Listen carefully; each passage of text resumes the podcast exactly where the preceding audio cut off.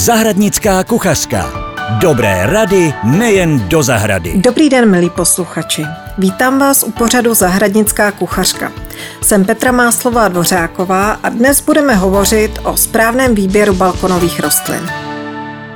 Ještě než začneme s jednotlivými druhy rostlin, musíme se chvilku zamyslet nad tím, kam je budeme umistovat. Je velký rozdíl v dálce slunečního světla na balkónech nebo oknech, která jsou orientovaná na jih, tedy je zde celý den úpal. A naopak v místech, kde je celý den stín nebo polostín, jako je třeba severní strana.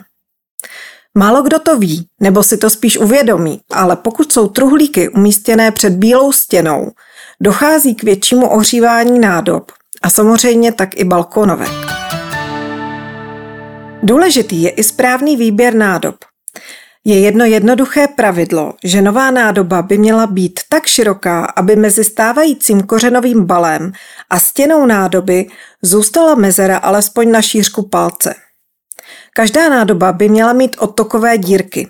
Pokud se jedná o samozavlažovací truhlíky, zde už je odtok zajištěn dvojitým dnem a knoty, případně jinou perforací, která rostlinám buď vodu dodá, a nebo ji naopak odvede. Já mám ráda právě tyto samozavlažovací truhlíky, protože mi to ušetří mnoho času se zálivkou.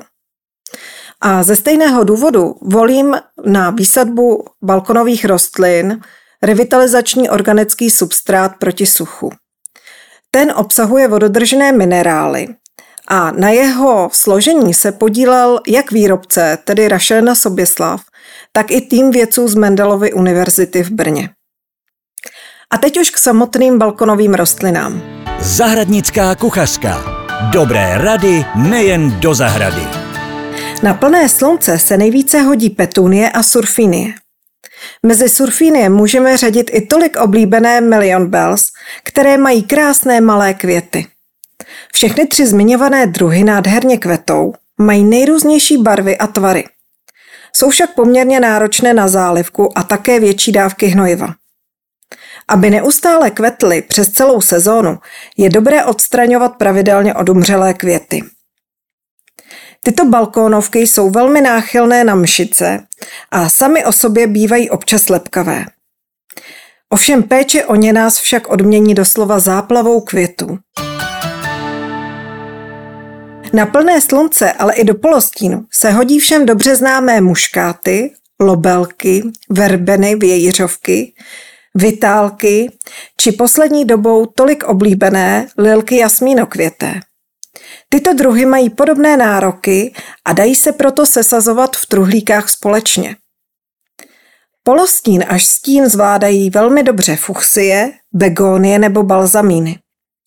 Zde si naopak musíme dávat pozor na přemokření, které může nastat, když je sichravé počasí. Nejlépe je kontrolovat substrát pohmatem. Jelikož většina balkonovek jsou letničky, mají specifické nároky na výživu. Protože žijí v podstatě v uzavřeném prostoru, musíme je pravidelně hnojit. Ovšem mělo by se jednat o hnojiva, která jsou pro tyto rostliny určená. Balkonovky potřebují k dlouhodobému kvetení velké množství fosforu. Tím pádem hnojiva, která jsou vhodná třeba pro zeleninu, sice vyživí stonky a listy, ale nepodpoří násadu květů, kterou u těchto druhů chceme. Závěrem bych chtěla poděkovat, že jste si poslechli tento díl a popřát mnoho pěstitelských úspěchů v letošní sezóně. Zahradnická kuchařka. Dobré rady nejen do zahrady.